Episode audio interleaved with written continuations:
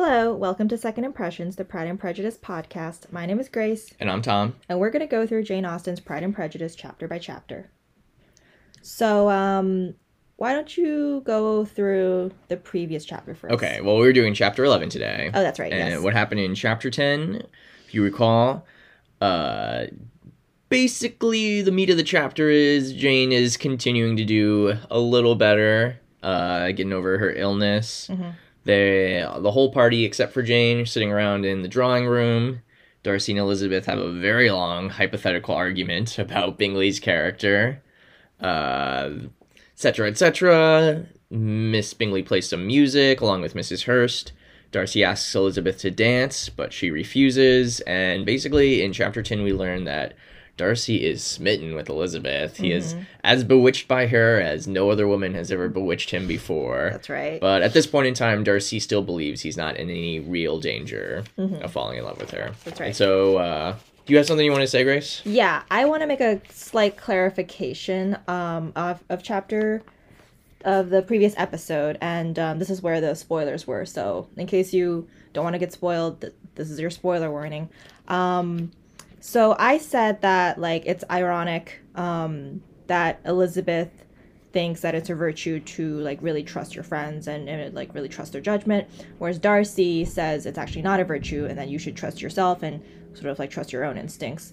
Um, uh, and that like you shouldn't just like blindly listen to your friends basically um, what i said was that like that becomes ironic because uh, bingley actually does end up um, listening to his friends over his own judgment and that ends up actually um, really kind of messing the whole thing up with jane and bingley like he listens to his friends to um, who tell him to kind of uh, forget about jane and- Specifically, Darcy. yeah, specifically Uh-huh, Darcy yeah. tells him to forget about Jane.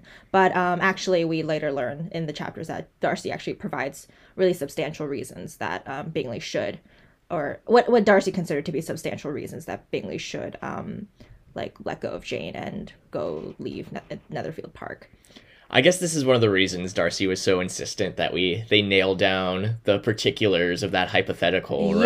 Yeah, that's true, Uh-huh. right? Had he not mentioned that, then it would have been truly ironic. But Darcy is, you know, he he's not a dummy. He's not. He doesn't do things without good reason, and he felt that these were good reasons for Bingley to leave uh, Jane. It will ultimately. This is, you know, spoils spoil, spoilers abound. It Yeah. will ultimately harm Darcy's chances with Elizabeth. That's true. the way yeah. that he dissuaded uh, Bingley from marrying Jane. It's also a little hypocritical, but we'll get Yes. into that more. But yeah, it, it's worth mentioning just because that that hypothetical is a very complicated section of the book. That's right. Yeah. Uh-huh. Okay. So spoilers done. okay. Um, chapter eleven. Uh, finally, at long last, Jane is well enough to come downstairs. Haven't we been saying for like the last three chapters, Jane is getting better? Yeah, Jane is Uh-huh. getting better. She'll get better soon. Um, finally, she's well enough to come downstairs. And of course, who was the first person to, you know, catch her attention all evening? None other than none other than Mr. Bingley himself. Um, just goes to show, despite being bedridden all this time, Bingley is still head over heels for her. Uh, Mr. Hurst wants to play cards, but Miss Bingley feels that um, no one wants to play cards, but also like mainly Darcy doesn't want to play cards, so she doesn't bring out the card table for everyone. And as a result, Mr. Hurst has nothing better to do than to take a nap Mhm, as one does. at a party when no one does the thing you want to do. I have fallen asleep at parties before, but not because of a lack of cards. Um, and then so everyone sort of goes about their own uh, their own way. Uh, Jane and Bingley and I think Mrs. Hurst go talk by the fire. Uh, Elizabeth takes up some needlepoint. Darcy reads a book, um, and Miss Bingley, seeing that he's reading a book, reads the second volume of his book, but of course gets really bored and um, tries to do something else. She is failing at trying to get his attention, so she um, resorts to taking a turn about the room with Elizabeth, knowing that um, knowing that if uh, she's walking around with Elizabeth, Darcy will in fact pay attention, and she sort of succeeds because Darcy does indeed look up from his book once he sees that Elizabeth and Miss Bingley are walking together around this room. Um, Darcy calls out Miss Bingley's purpose for walking. Uh, and then, um, as a result, the conversation sort of turns to um, Darcy's faults, which um, we get into a little bit, but then ultimately Elizabeth feels that she can't tease him for his faults because they're not really, um, you know, they're not really ridiculous faults. They're just, we'll, we'll get into it. We'll talk Um, about it more. yeah. And then uh, at the end of the evening, Mr. Darcy realizes that he is, in fact, wading into really dangerous territory with Elizabeth. He is in danger, Mhm. actually. Yeah. Uh, I just while you were going over that summary, thank you by the way. Yeah, sure. Just thinking about, I really like the name work in this book. There's no nothing, none of the names are like obviously over the head, like nailing down the character as I don't know, as in like Brave Pilgrim or something, Brave Oh. Christian. But I I feel like Bingley indicates like both Mr. and Miss Bingley's character, kind of like the ridiculousness of their characters, and Darcy almost has a very sort of stately sound to it. That's true. Well, we were sort of talking about um, the French origins of certain people's names. Like Bennet and Darcy probably Mm. have French uh, ancestry, whereas names like Bingley probably is more English. And We don't know that for sure. We don't know for yeah, sure. yeah, I think so. So, like- Especially since Bingley's from the north. Yeah, Yeah, most likely like nouveau riche, like not descended from like French ancestors. The Normans. Yeah, Yeah. I, that's a whole history I don't know that much about. yeah. but We're it- this is purely conjecture. We just think like you know, there's also like Catherine de Bourgh, Mhm. and um, yeah, It's usually a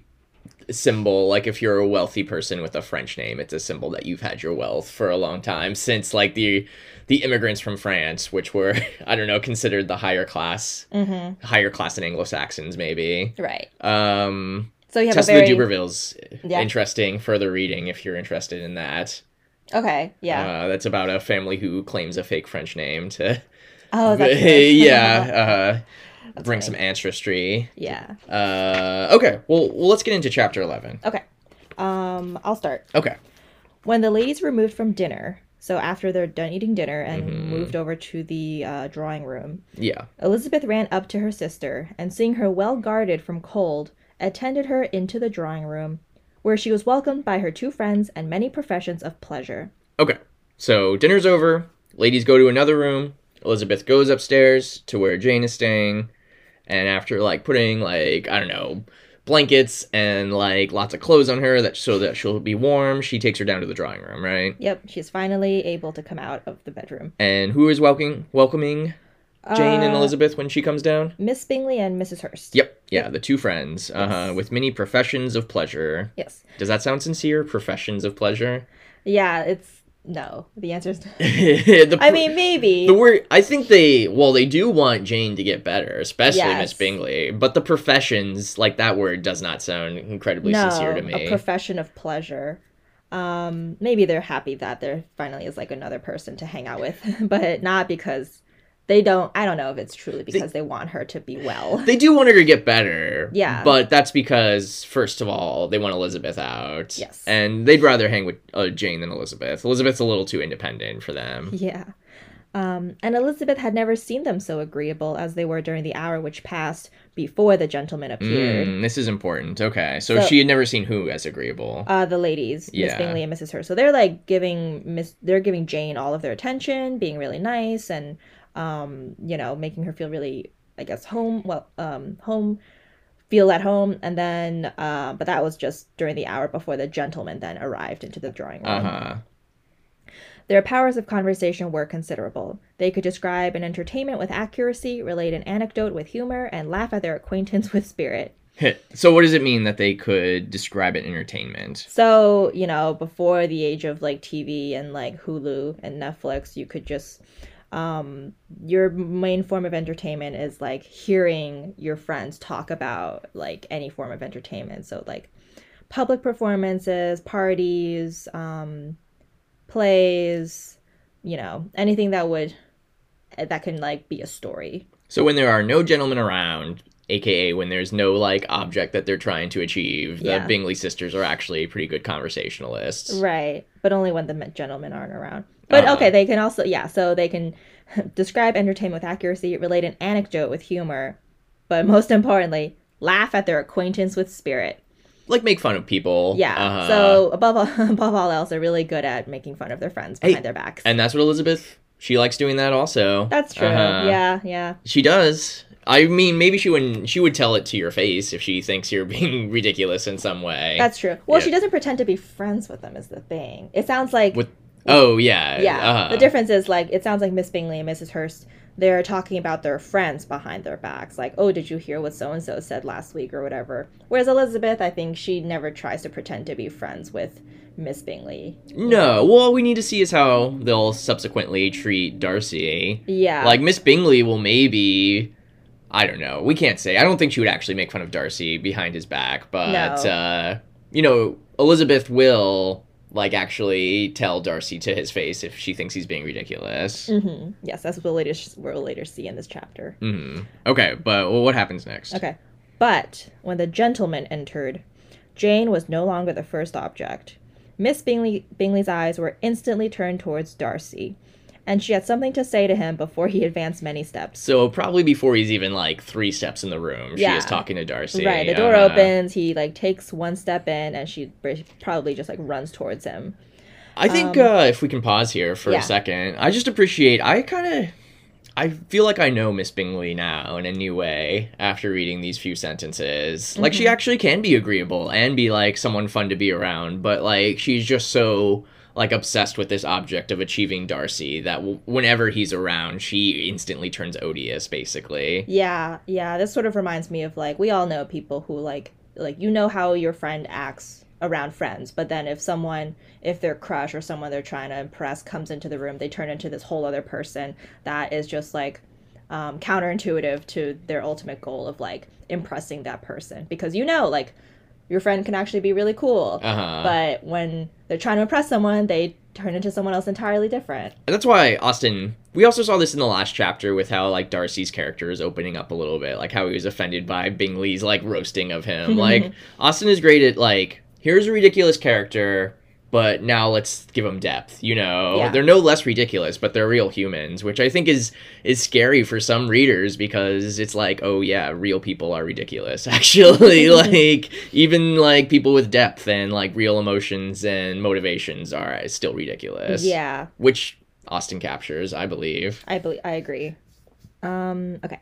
He addressed himself directly to Miss Bennet. Miss Bennet being Jane here because um the oldest the oldest lady gets Miss Bennet. Mhm. Gets the Miss last name. Especially when two of them are in the room. yeah, Elizabeth would then be like Miss Elizabeth Bennet. Because Darcy has called Elizabeth Miss Bennet When in the Jane previous not in the chapter, but yeah, Jane's not in the room. So, So- Darcy, yeah, yeah. Yeah, now that Jane's in the room, she's she is Miss Bennet. in the Uh. Darcy, Darcy takes two steps in the room. Miss Bingley is saying something to him. we can probably just imagine he ignores that, and then he goes right up to Jane. Yes, with a polite uh-huh. congratulation. So like, oh good, you're I'm happy you're feeling well. Not extremely warm, No, right? no. Uh, maybe a little bit more sincere than the professions of pleasure, though. Yeah. Mr. Hurst also made her a slight bow and said he was, quote, very glad. Mhm. okay, but who okay. who's really excited to see Jane? but diffuseness and warmth remained for Bingley's salutation. hmm So Uh, now she, we can probably assume from this that he has given her the most sincere, Yeah. uh, and also the warmest. Like, Yes. congratulations on getting better. Like you walking in through a door and your golden retriever coming in to welcome you back home. Bingley is very much like a golden retriever. Uh, yeah. Um okay. He, Mr. Bingley, was full of joy and attention.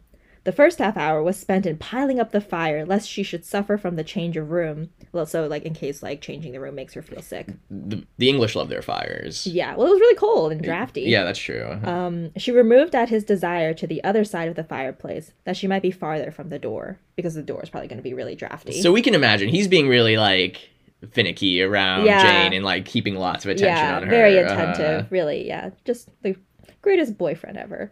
He then sat down by her and talked scarcely to anyone else. Okay, that's important. That's actually, especially at this time, that's Bingley really showing his intentions. Like, I am in love with Jane. Like, there are other people around, but I am, my attentions are wholly on you. Yeah, yeah. It's just well, it was for now. It was it's just the two of them sitting by the fire talking. hmm Um, Elizabeth at work, at work meaning needlepoint, needlework, in the opposite corner, saw it all with great delight. So Elizabeth's happy. Elizabeth's happy that Bingley is genuinely happy for Jane and, like, genuinely taking care of her. Mhm. And yeah, that is also, brief note, whenever like someone is just whenever a woman especially is doing something called work, it means sewing. That's Yeah. work was synonymous with sewing. hmm Um, working on her sewing. And Uh, I Think guess of it that way. I think it's because it's like that's woman's work. yeah. Uh, if you're working as a woman, well, not necessarily, but at least to like Elizabeth, because hmm yeah. she's not going to be helping out with those mince pies in the kitchen. No.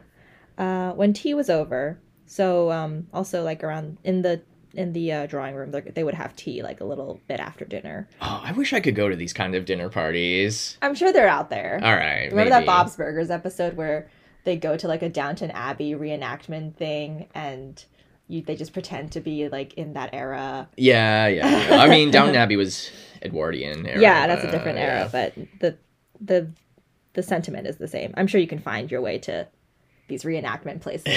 maybe, maybe I'll just have to throw my own. just have to dish Uh-huh. yeah dish out some money um, when tea was over mr hurst reminded his sister-in-law of the card table but in vain Mhm. so mr hurst is like to miss bingley the mistress of the household like hey we should bring out the card table Or like, don't you forgot the card table? Don't you want to put that out? yeah Uh, i can imagine yeah, walking into the room and be like where's the card table Where's the card table?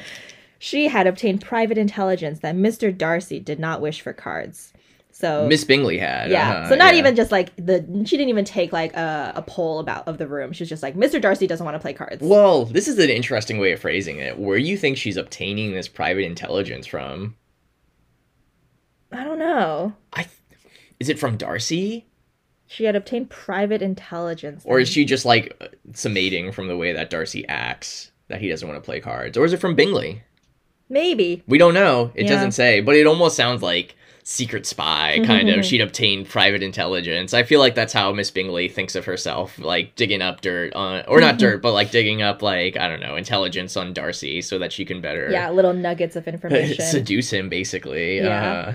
Uh, um, that Mr. Darcy did not wish for cards, and Mr. Hurst soon found even his open petition rejected. Him. Okay, so first, uh, Hurst is like, "Where's the card table?" And then he's like, "We should play cards."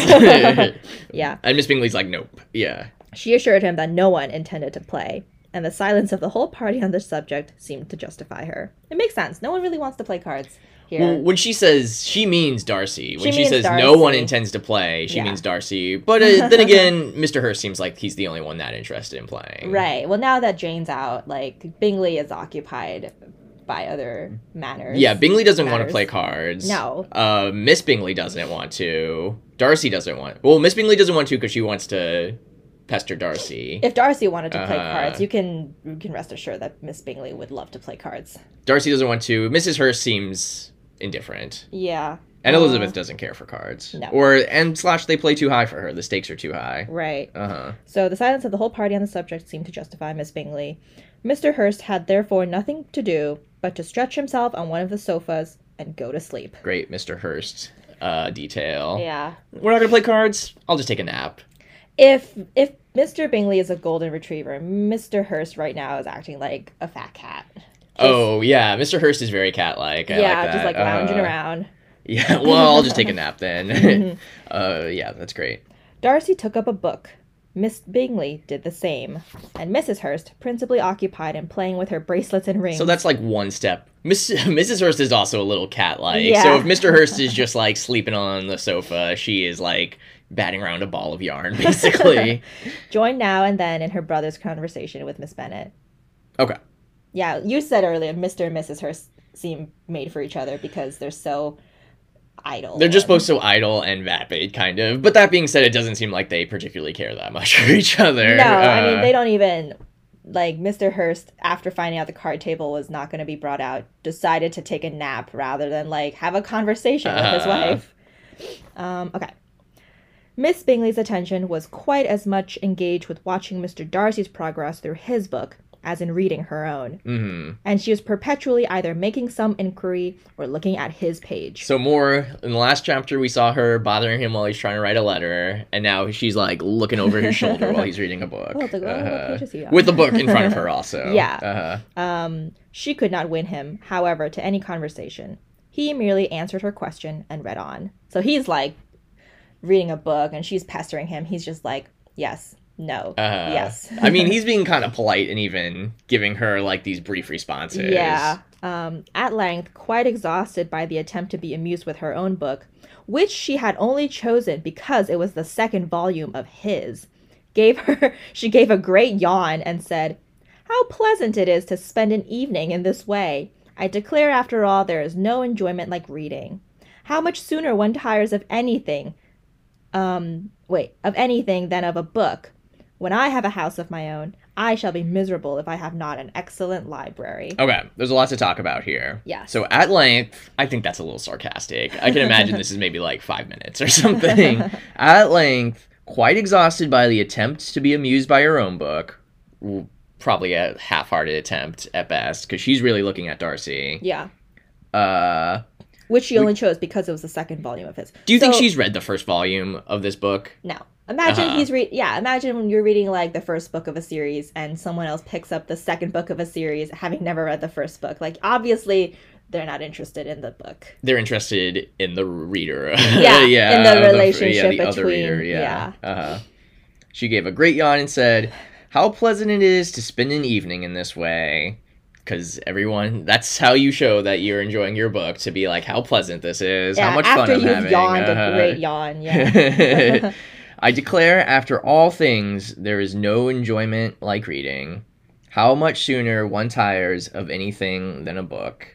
So, do you want to talk about that that quote a little bit, Grace? Okay, yeah, the one in there. I declare after all there is no enjoyment like reading. So, you know, if you if you recall back in 2017, there was quite a bit of controversy with this quote because um like a new uh 10 pound banknote had been issued in the UK and uh, that featured Jane Austen on it, which was really cool. Um, but the quote that they decided to put on the banknote was this quote by Miss Bingley I declare, after all, there is no enjoyment like reading. Um, Does, does. Miss Bingley actually mean this? No, she Based doesn't. Based on everything that Miss Bingley is doing right, here. yeah. After uh-huh. she has yawned and Yeah. like set her book aside, she declares that there's no great joy like reading. Uh-huh. So eh, I guess the controversy stems from like why did they choose this quote, which I guess it was to the to the I guess the people who chose the quote was supposed to illustrate Jane Austen's contribution to the world because you know she wrote these great books and to have a character say how much she likes reading books, but of course taken out of context. This, this quote is taken out of context because it was said by like one of the most ridiculous people in the book. Well, she what she really means is I hate books. Yeah. honestly, like this is boring. Like I'm trying to get you to talk, Darcy. Yeah, Uh, right. So it's it's almost as if like someone just wiki quoted Jane Austen and it was like, oh, that'd be a good one without reading the whole book. Yeah. that's what it seems like. Right. All of these people gave like the rubber stamp approval of this quote. It might be like- on the banknote, Uh, some and like not one of these people probably read the book. it might be some elaborate tribute to Jane Austen. Like her love of irony would probably it's almost appropriate in that sense. right. Yeah, I'm sure if Jane Austen, I'm sure Jane Austen would have found this very funny. Uh, well, and this also speaks to if we remember several chapters back, Mary, the uh, pedantic sister who thinks she's smart but isn't. She one of her favorite activities is writing down quotes from books that she thinks are great, or like making epigraphs from books, and that is not the kind of writer Austen is. Austen is not writing to like so that she can be extracted and sound very wise. She's trying to create like stories and drama and character. Right. These aren't sentences that can like exist out of context. Like everything that Jane Austen writes, um, the irony can't exist without the context. And so like by removing this sentence and then just like putting it um like without any of the any of the context behind who's saying it and when it's being said just makes it kind of lose its meaning. Yeah, and ultimately, overall, Austen doesn't really lend herself to that kind of like the extracts, you know, Right, uh-huh, yeah. to like just pulling out like sentences, Right. Because that's if you were to ask Austen, a superficial form of writing. Like if you're just writing so that you think people think you write beautifully. No, yeah. She's writing you said she's writing stories, not not sentences. She does write.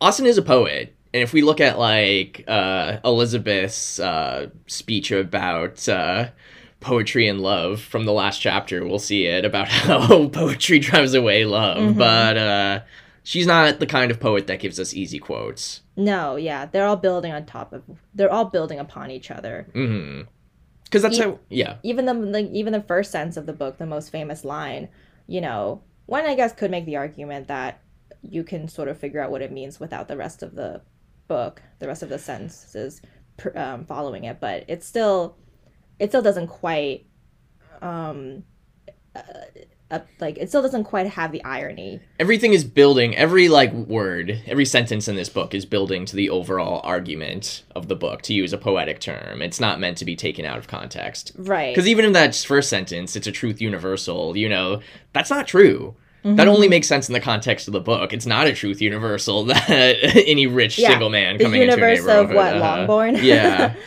So yeah, all in all, our like, yeah, of all the of all the you know, of all the sentences they could have tried to extract from this book to then put on a banknote, this was not the one. This, yeah. Or maybe even any of any sentence of Jane Austen's probably should not belong on just like exist by itself. It is appropriate, uh, such a a writer of about economy and money that I guess she gets Oh, quoted that's on a true. banknote. You're right. I hadn't thought uh-huh. about that. Yeah, this book, uh, as much as it is about love, it's also very much about the economies of marriage. Mhm.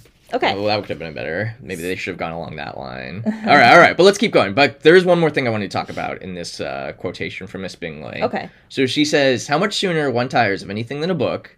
When I have a house of my own, I shall be miserable if I have not an excellent library. Okay, which house do we know has an excellent library? Pemberley. Yeah, so she's basically back to her main argument. Like, I'm going to be miserable if I can't live in Pemberley. That's how I read Yes, that. Uh-huh. yes. Yeah, these are very coded ways of her saying, like, I belong in Pemberley.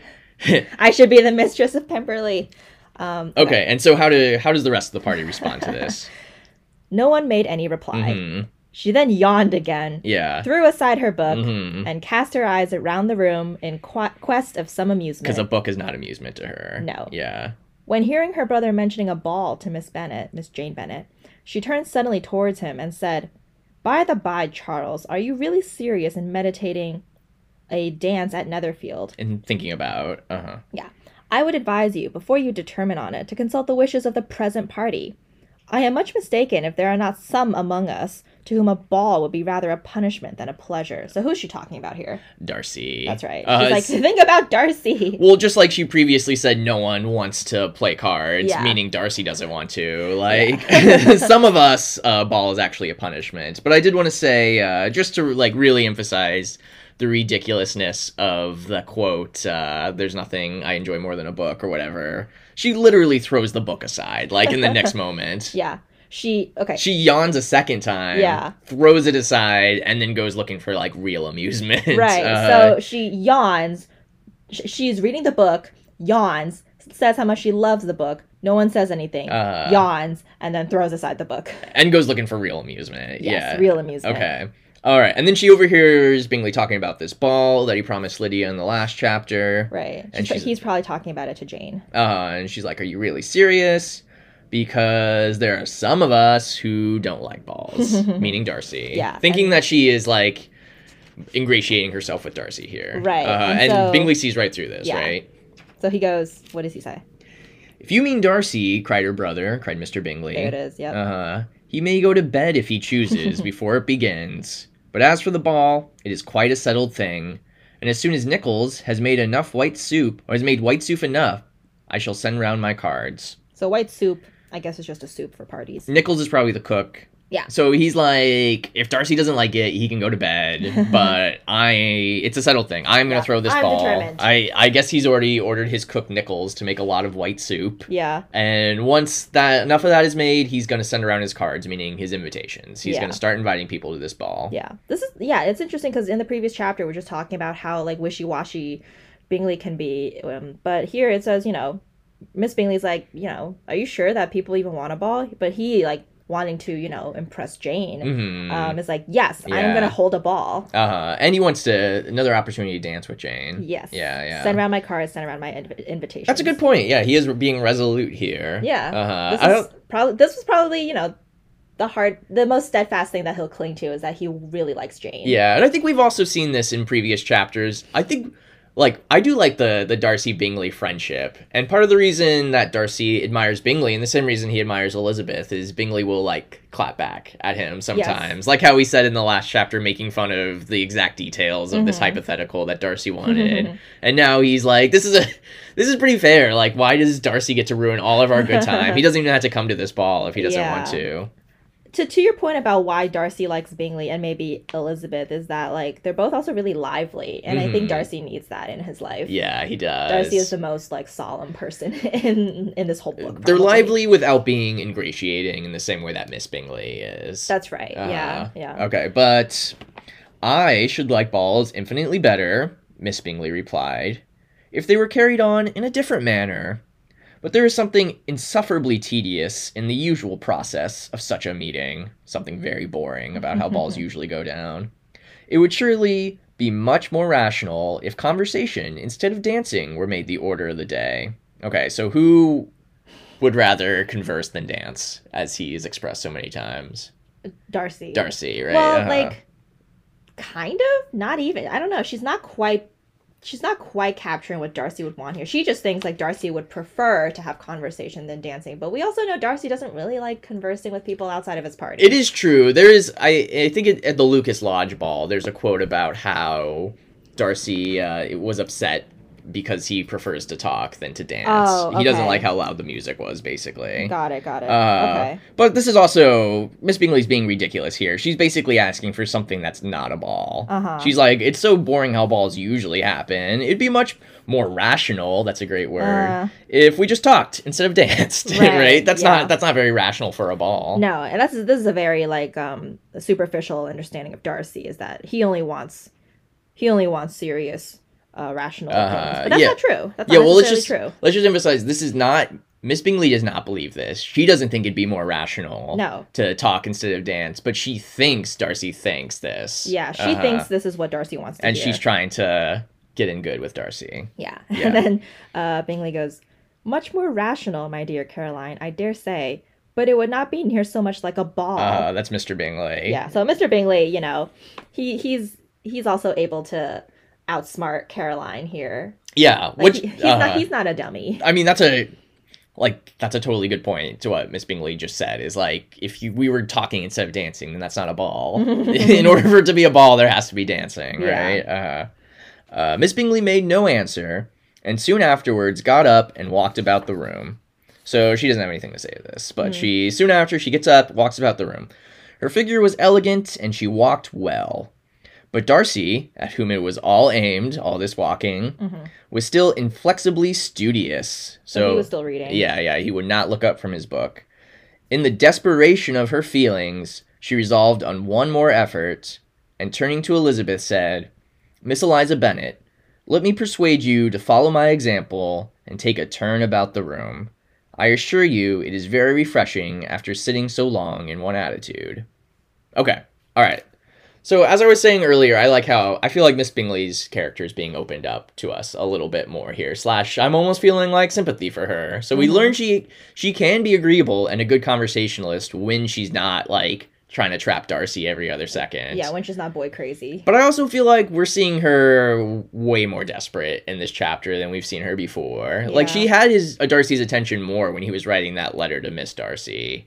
Yes. And she also was making, you know, even if there wasn't a great strategy to like dump all over Elizabeth and her family, she was making, I feel like she was making more progress than what she is now, just basically like trying to parrot Darcy to no avail. yeah. And yeah. now, now she is so desperate that the only way that she can get Darcy's eyes off his book is to ask Elizabeth to stand up and walk with her. right. And why do you think that's gonna get Darcy to look away from his book? Well, because Darcy's um, Darcy is very interested in Elizabeth. She, she's using Elizabeth here as bait. She's gonna walk with Elizabeth, and then by virtue of standing and walking next to Elizabeth, Miss Bingley is hoping that Darcy will also pay attention to her. She knows Darcy's been looking at Elizabeth this whole time. Yeah. And she's like, in order to get Darcy to look at me, I'm going to put myself next to the woman that he really likes. That's sad. it is sad. yeah, that's not.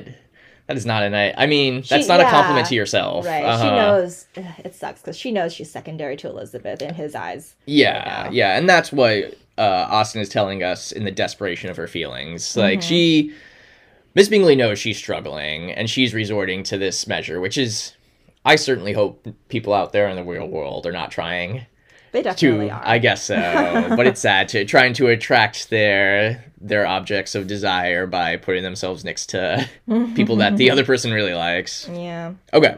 Yeah. Uh, so she's like, let me, Miss Eliza Bennet, let me persuade you to follow my example and take a turn about the room. I assure you it is very refreshing after sitting so long in one attitude. So walk about the room with me. Yes. I also like she's a she walks well. Miss Bingley, I guess she's practiced this. Yeah. And somehow she's aiming her walking all at Darcy.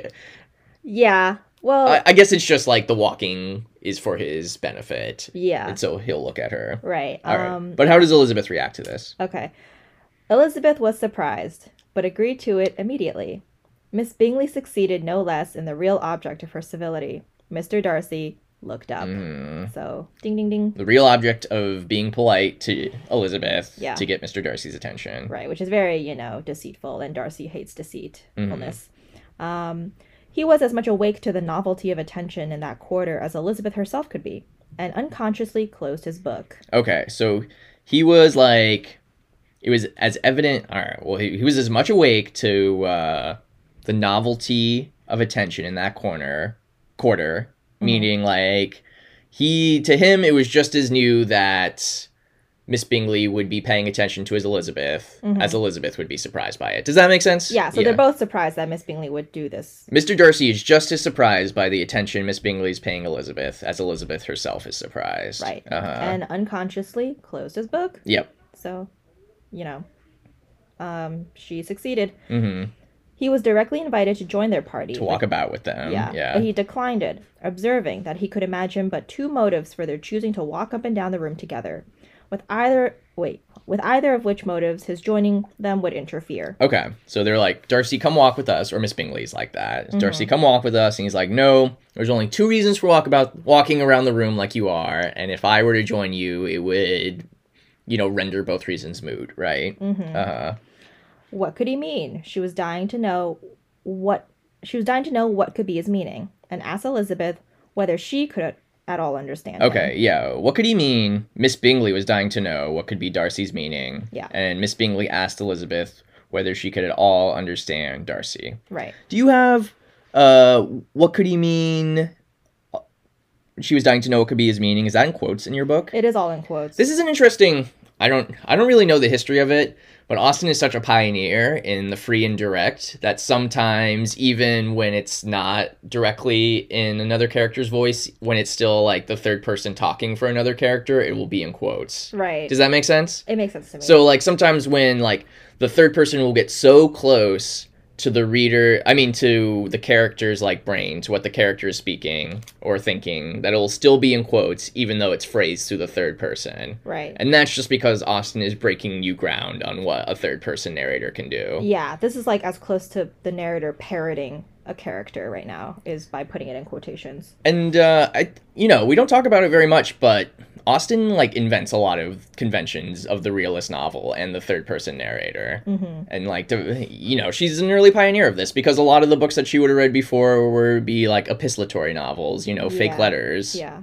Yes. and i think still And the But- novel itself was very new still at the Uh-huh. time. The the the the form of writing in as a novel was very new. yeah and that being said i also think austen is still more advanced than a lot of current novels being released now That's but fair. that's beside the point Yeah. okay Well, all novels fall under the um, shadow of Jane Austen. Mhm. Um, but you know that's a but i i don't know if there's been real any real improvement on the austen narrative but well that, that's beside the point uh um, okay. And asked Elizabeth whether she could at all understand him. Okay. Okay Not at all was her answer. Was Elizabeth's answer. yeah But depend upon it, he means to be severe on us, and our surest way of disappointing him will be to na- ask nothing of it. Okay, so do you remember in the last chapter when Darcy asked Elizabeth to dance and she's like, You're just trying to make fun of me? Yeah, Same thing she's saying here. yeah. She's Uh-huh. saying like she's she's sort of telling Miss Bingley like, don't take the bait, just like ignore him. If you if you want to like ruin his um, attempt at mocking us, you should just ignore him.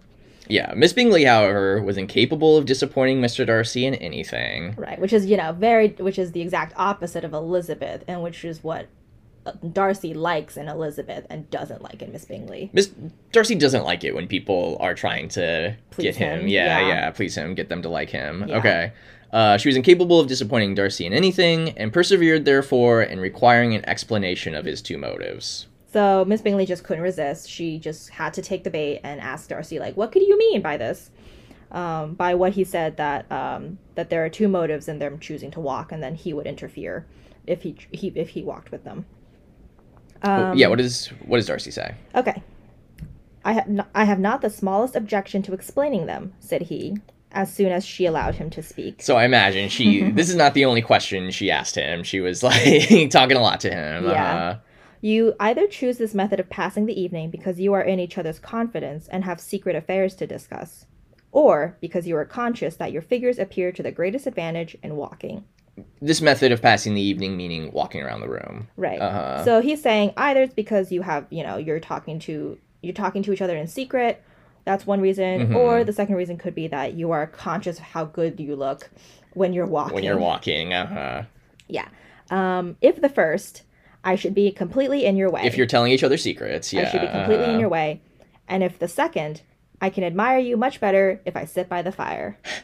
I like how Darcy, like, he doesn't just come out and say this. He's like, oh, there's two reasons why. Yeah. And then waits for Miss Bingley to ask him what those reasons are. Yeah. Um, oh, shocking, cried Miss Bingley.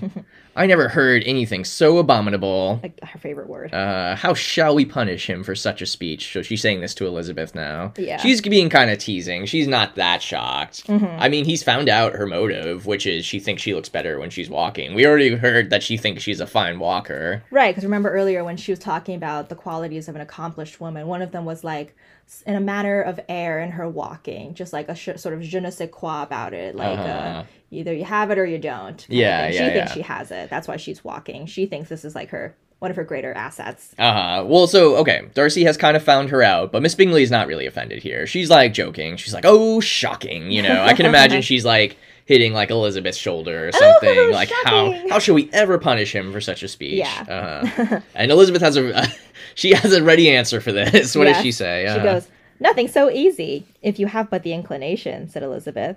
So it's like, that's not, that's an easy answer. Um, we can all, if you want to, yeah, if you have the inclination. Uh-huh. we can all plague and punish one another, tease him, laugh at him. Intimate as you are, you must know how it, it is to be done. Okay, yeah. So she says, if you want to punish him, there's nothing so easy. Yeah. And she even like expands this out to like a universal truth at, at one point. She's like, we can plague and punish. We can all plague and punish one another. It's easy to punish anyone if you Yeah, want to. Uh, Right. Tease him, laugh at him. yeah. Um, And then like close as you are to Mr. Darcy, you must know what to tease him about, right? Yeah. You must know how to be done. Yeah. Upon my honor, I do not, Mhm. says Miss Bingley. Um, I do assure you that my intimacy has not yet taught me that. Yeah, my intimacy with Darcy has not taught me anything to make fun of him for. Yeah. T's calmness of temper and presence of mind. No, no. I feel he may defy us there. And as to laughter, we will not expose ourselves, if you please, by attempting to laugh without a subject. Uh, you meaning there's nothing to laugh about Darcy? yeah, Mr. Darcy may hug himself. Hug himself meaning like congratulate himself. uh, for having for being such a serious person and Yeah. not ridiculous in the least bit, right? Right. So Uh, Miss Bingley is not quite reading the situation right. Like Miss, she's asked, she's like jokingly asking like Miss Bennet, like, "Oh, how can we punish Mr. Darcy?" And Miss Bennet is like, "Oh, let's just tease him." mhm. And surely you know how to do that since you were so close to him. Like you have the best ammo probably. yeah. And um, but Miss Bingley is like, I would never do such a thing. Uh, huh. there's nothing to tease Mr. Darcy about. Yeah. Which I don't. Darcy doesn't want to hear that. No, Darcy wants to kind of get taken down a peg by Uh, Elizabeth. nor does Darcy think he's wholly without fault. That's true. Because yeah. he doesn't believe anyone's without fault. So he just knows that Miss Bingley is lying here. Yeah, Uh-huh. yeah. Uh, Mr. Darcy is not to be laughed at, cried Elizabeth. That is an uncommon advantage. Like, that's very rare among people. Yeah. And uncommon, I hope it will continue, for it would be a great loss to me to have many such acquaintance. Like, it would be a great loss to me if I knew a lot of people who I couldn't laugh at. I dearly love a laugh. It's true. Mm-hmm. Yep. Yeah. So she's like, Miss, you can't laugh at Mr. Darcy. Well, that's really rare, and Mhm. I hope it is rare among most people because, and it would be a great loss to me because I love to laugh at my friends and other people, right? Yeah. At my acquaintances. Yeah, in a Uh-huh. teasing way, obviously. Yeah, yeah. Yeah. Miss Bingley, said he, said Darcy. Oh, I'm sorry, not to interrupt, but Mm. who do who does this line remind me remind you of? I I uncommon. I hope it will continue, for it'd be a great loss to me. I dearly love a laugh. Who does that sound like? Oh, Mr. Bennet. Mr. Bennet. Yeah. yeah, uh-huh, yeah. Here yeah. is like Elizabeth demonstrating how similar she is to Mr. Bennet. Is that Mhm. she enjoys laughing, uh, sometimes at the expense of others, but in a in a nicer way, in a better way. in Well, a better way than Mr. Bennet. Yeah, yeah. She can make fun of you to your face, and you won't be that offended. Right. But Mr. Bennet is going to be actually cutting. um, Miss Bingley, said he, said Darcy, has given me credit for more than can be. Mhm. So Mr. Bingley, Mr. Darcy is just like Miss Bingley's wrong. Um, For more, it's impossible. Yeah. Like to not be laughed at, to have no faults, right? Right. Uh-huh. um, the wisest and the best of men, nay, the wisest and best of their actions, may be rendered ridiculous by a person whose first object in life is a joke. Mm. Interesting. Oh, I'm sorry. It's not right to say that she was saying he has no faults. He's saying that it's uh, impossible to find someone who can't be laughed at Mhm. because even the wisest and best of men may be rendered ridiculous by someone who's always looking to make fun of people, right? Yeah. Yeah, even like the greatest and wisest man can be made fun of by someone who's looking for a joke. Right. Uh-huh. And that's a little bit of a misreading on Elizabeth. Darcy. Well, maybe not, he's not.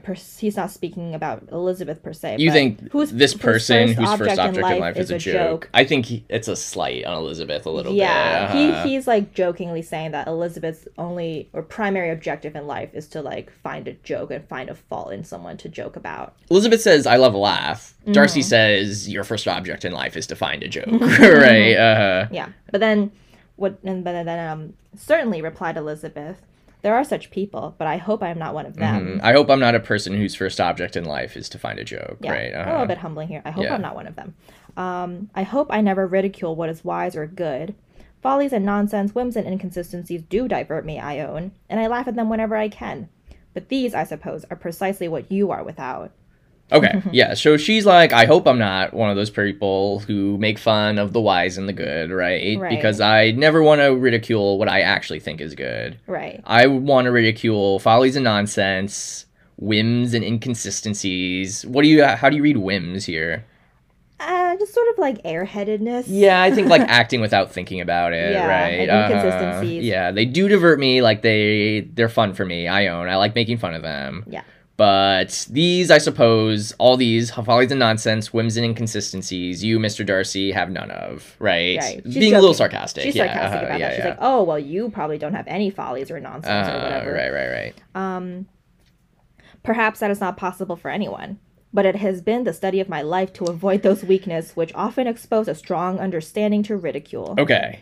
so Darcy's saying perhaps it's not possible for any one person to have no follies or nonsense, right? Or whims or inconsistencies. Mhm. But I have been like trying my entire life to avoid any weakness that would open me up to ridicule. Yeah, That's kind of that makes me feel a little bad for Darcy. right. He, yeah, yeah, That's like an extension of his pride. Like I Right. I try really hard to not do anything that could be made fun of. um, and then Elizabeth goes, uh, such as vanity and pride. as for two examples of weaknesses which could open you to ridicule but she's also being like joking here because i feel like this last speech from darcy betrays both vanity and pride Yeah, yeah. She's calling him out for the very weaknesses that he's showing right now. i mean making it the study of your life for no one to ridicule you ridicule you is vain that's Yeah. vanity that's thinking about how other people perceive you Yeah. uh-huh. yeah. And what does he say? Yes, vanity is a weakness indeed, but pride, where there's a real superiority of mind, pride will be always under good regulation, meaning pride is always like a, you know, something good to employ, like a, a good uh, thing to have. Right. So he here he here he's um um differentiating between vanity and pride. Vanity, I think, is a weakness because it, like you said, has to do with what other people think of you. He's saying, yeah, I'm not being vain. yeah. Uh-huh, Darcy yeah. hates Darcy hates when um, Darcy hates people's concern for other people's opinions. Mhm. Um, whereas pride, it says, is more about your your own how you feel about yourself. Three. so Darcy's saying the reason I have made it the study of my life to never be ridiculed is not because I care what other people think of me. It's because of the respect I have for myself. I think that's what he's saying. Yeah. uh, and that's why he thinks pride's a good thing. hmm And Elizabeth turned away to hide a smile, so she thinks this is all very funny. Right, and she turned away, so that's, I guess, nice. It's like how she stopped smiling when everyone was laughing at Darcy in the last chapter. yeah, yeah. I guess she she can maybe she can tell that Darcy really thinks this, but she still finds it hilarious. But she doesn't. I don't know. She doesn't want to hurt Darcy so much to ridicule his belief to his face about this. Yeah, Darcy's very being very open right now. He's Uh-huh. talking. He's like actually like, he's just really like talking about what he really feels. Um, so for Elizabeth to then laugh at him about his actual values would be really crass. to his face. Yeah, to but she face. does think it's funny. It's kind of funny. It is kinda uh, Uh, but maybe she also is feeling. I don't know, like not f- getting any feelings for him, but like having a little bit more sympathy for him. Maybe not thinking of him wholly as just like a disagreeable person. Right. Yeah. We're we're understanding Darcy's uh, mentality a little bit more. hmm Uh, your examination of Mr. Darcy is over, I presume, said Miss Bingley. And pray, what is the result? So, like, your cross questioning of Darcy is over, I hope. Mhm. And what what's your findings? What do you think? I am perfectly convinced by it that Mr. Darcy has no defect. He owns it himself without disguise. So this is sarcastic. Yeah, that Mr. Darcy has no defect. He owns it himself without disguise. Yeah, I think she's being sarcastic here. Yeah, it's sarcastic, but it's also teasing without being directly teasing. Mhm. Because Darcy is saying, like, um, of course it's impossible to be without defects, but I have spent my whole life to make sure I, that I don't have any defects. Uh-huh. And so Dar- and Elizabeth's like, yeah, so, you know, after my cross examination, I have come to the conclusion that Mr. Darcy is perfect. Defectless, yes. uh, he owns it himself. He, he yeah. he even admits it. Mr. Darcy is perfect, and he admits it, right? this is jokes, Yeah. uh, being sarcastic. Right. No, said Darcy. I have made no such pretension. Like, I've never pretended that I have no defects. Yeah, so Darcy, Elizabeth here is obviously being sarcastic, but Darcy still wants to like make make it more make the clarification. Uh, yeah, he says, I have faults enough, but they are not, I hope, of understanding. My temper, I dare not vouch for. So, like, I have plenty of faults, but it's not because of, like, my ability to My intelligence. my intelligence, Yeah. my ability to understand things. Yeah. However, my temper, like my anger or my moodiness, I Mhm. can't vouch for. You Mhm. know, I there are faults there. Mhm. It is, I believe, too little yielding. Like it's it's too little. Uh, my temper won't like ingratiate itself with people, right? I won't allow myself to like let loose, kind of. Uh, yeah. certainly too little for the convenience of the world. Mm.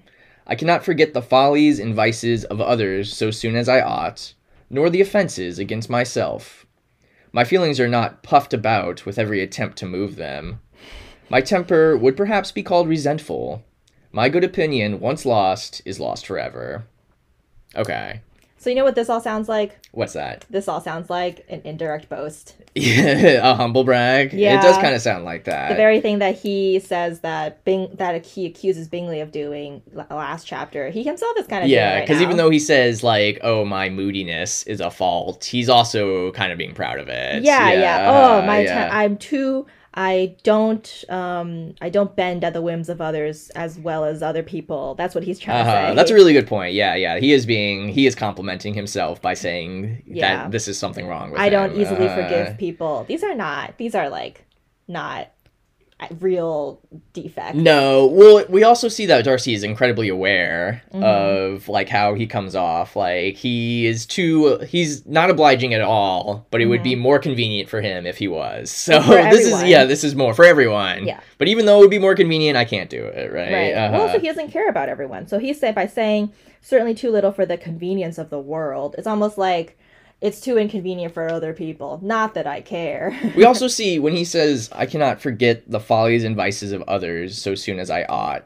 We see two different ways, like him and Elizabeth deal with the ridiculousness of the, the world in two different ways. Like Elizabeth Yeah. can laugh at it, Darcy just gets like broody about it. yeah, Uh, Darcy holds a grudge. yeah, yeah. Nor the fences against myself. All right, so hold on, we'll come back to this. But my feelings are not puffed about with every attempt to move them. So who would be wise to listen to this sentence? that would be Bingley. Miss Bingley. What, or what- Mr. Bingley, right? My feelings are not Oh. puffed about with every attempt to move them. Okay, well, Mr. Bingley's feelings can be puffed about, but who would be wise to listen to this like fact about Darcy? Oh, um, Miss Bingley. Yeah, because who's been puffing about his yeah, feelings yeah. this she's whole been yeah, trying, uh, yeah, yeah, she's yeah, been yeah. trying to like manipulate his feelings about towards her. So Mr. Darcy is basically indirectly saying like Miss Bingley, all your attentions are failing, right? uh, my temper would perhaps be called resentful. My good opinion, once lost, is lost forever. So this is going to be important for other characters we'll meet. Yes, we can. I think we could just say it right. Uh, About- Wickham. yeah, yeah, Wickham. yeah. I've already talked about Wickham a lot. yeah. Okay. So. All right. Yeah. So this is this is a good this is a true insight into Darcy's character. Even if he's humble bragging, this is right. Yep. Uh, uh, we should humble brag Harris Wittels. He invented that. R.I.P. Who?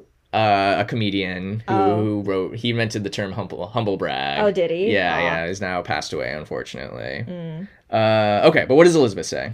That is a failing indeed, cried Elizabeth. Implacable resentment is a shade in a character. So that's like a, def- a folly of a character. hmm But you have chosen your fault well. I cannot, I really cannot laugh at it. You are safe from me. So these faults are not like silly, like ridiculous faults. These are like faults that you really can't mock someone for. I think Elizabeth's being sincere here. This is Yeah. sincerely stated. Yeah, it's true. That is a failing. Implacable resentment is like almost like a dark side to a character, Mm-hmm. but it's not the worst fault to have. Mhm. Uh, I really cannot laugh at it. You are safe from me. But I do, I like how she says, you have chosen your fault well. Uh, like it's his choice. It, Mhm. it almost is. yeah. Yeah. Mhm. Uh, so she's being a little mocking, but I think she's feeling. She's starting to understand Darcy a little bit more. Yeah. Uh, she he's not just like the odious man Mhm. that he was to her. hmm Okay. Uh, then Darcy says, There is, I believe, in every disposition, a tendency to some particular evil, a natural defect, which not even the best education can overcome. So he's also saying a more universal truth here. He's like Mhm. saying, well, you know, um, everyone has some sort of defect, and like you can't even like even the best education in the world can't pay, can't pay to like get rid of like all of a person's faults and make them absolutely perfect. I think Austen agrees with this based on. Let's read the next two lines of dialogue. Okay. And then, uh, So Elizabeth goes, and your defect is a propensity to hate everybody. and yours, Darcy replied with a smile, is willfully to misunderstand them. Okay, what does this sound like? A propensity to hate everybody and a propensity propensity to willfully misunderstand people. Wait, who are they? Who are you? What, what does that sound like to you? What what two qualities does this sound oh, like? Oh, Pride and Prejudice. Pride and Prejudice. Yeah. That- those are their two defects that Yeah. are that they were born with that they have to overcome through the course of this novel. For Right. Darcy, it's pride. For Elizabeth, it's prejudice. Yeah. Because she is They're also like, yeah, she's prejudiced against Darcy, Mhm. and she has to open up that that view, and she has to open up her view of people in general. I guess. Right, right. Uh-huh. and it's it's you know it is Pride and Prejudice. It's sort of they're they they are like shades of Pride and Prejudice, but also like they're not. These aren't entirely accurate. Lizzie is Elizabeth is saying Darcy hates everyone, which isn't true. Darcy Yes. just prefers the company of the people he already knows, Mhm. um, and has high standards. yeah, Um, and he's saying Elizabeth's um she's willfully misunderstanding Yeah. people. She's not willfully misunderstanding. no anyone. at this Uh-huh. point Elizabeth has no idea what how Darcy feels for her. yeah. So she's not willfully misunderstanding him. It's she's just this is what she actually thinks Darcy feels towards her. Yeah, well, okay, they're overstatements, but they are both indications of Pride and Prejudice. I- yeah, I Uh, agree. yeah, and it's it's significant that it comes right after this line of "there's you know a defect baked into everyone," right? Yep, Uh-huh. yep. hmm Okay, and so Miss Bingley's like, "This is enough. You know, you're talking way too much. Yeah. Do let us have a little music," cried Miss Bingley, tired of a conversation in which she had no share. Mm, third wheeling. Uh huh. Louisa, you will not mind my waking Mr. Hurst. So This whole time, uh, Mr. Hurst is fast asleep. I like to imagine he's been snoring loudly also. and Miss Bingley's like, I'm tired of this conversation. Let's play a little music. Uh, you know, my sister, Louisa, I'm sure you won't mind us waking Mr. Hurst with our songs, right? All right. Her sister made not the smallest objection because she obviously does not give a give a crap about her own husband. hmm Um, and the pianoforte was opened, and Darcy, after a few moments' recollection, was not sorry for it. He was like, "Okay, good. I'm glad that we're now moving on to music." Uh-huh. He had begun, or he begun to feel the danger of paying Elizabeth too much attention. So, last chapter he said, I'm in love with Elizabeth, or, you know, Austen tells us this. He's in love with Elizabeth, but he doesn't believe he's in any danger. Now, after that conversation, Darcy's like, uh oh, I'm starting to get into hot water. Like, I'm having real, like, I can't deny these real feelings anymore, right? yeah, it reminds me of the "I'm in danger" meme. I'm sorry, I don't. I Oh don't my god, the the one with um. I'm a meme illiterate. Uh, well, I I'm gonna be a Simpsons illiterate here because I don't even remember Ralphie. Ralph. Ralph, Ralph Wiggum, yeah. Yeah, he's in the. Oh, you don't remember it? I'll show it to you later. Okay, all right. He's just like, I'm in danger. Aw, that's cute. Well, yeah, Darcy is in danger, and he knows it. yeah. Yeah, he can feel it.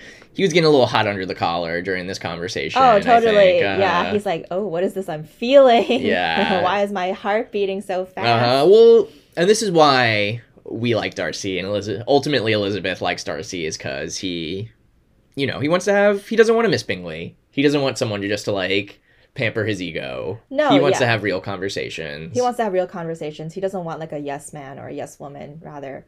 Yeah. He Mhm. wants um, a formidable uh, opponent in a Uh-huh. way. Yeah, exactly. Okay, Yep. Pretty short chapter. chapter 11 but this is this is serious now darcy is really like starting to have serious feelings and maybe even contemplating like like he doesn't want to but maybe against his better judgments he's contemplating a proposal Mm-hmm. Yep. Well, that's chapter 11. 11 all right well we'll see you in chapter 12 Yep. I'm Grace. and i'm tom Bye.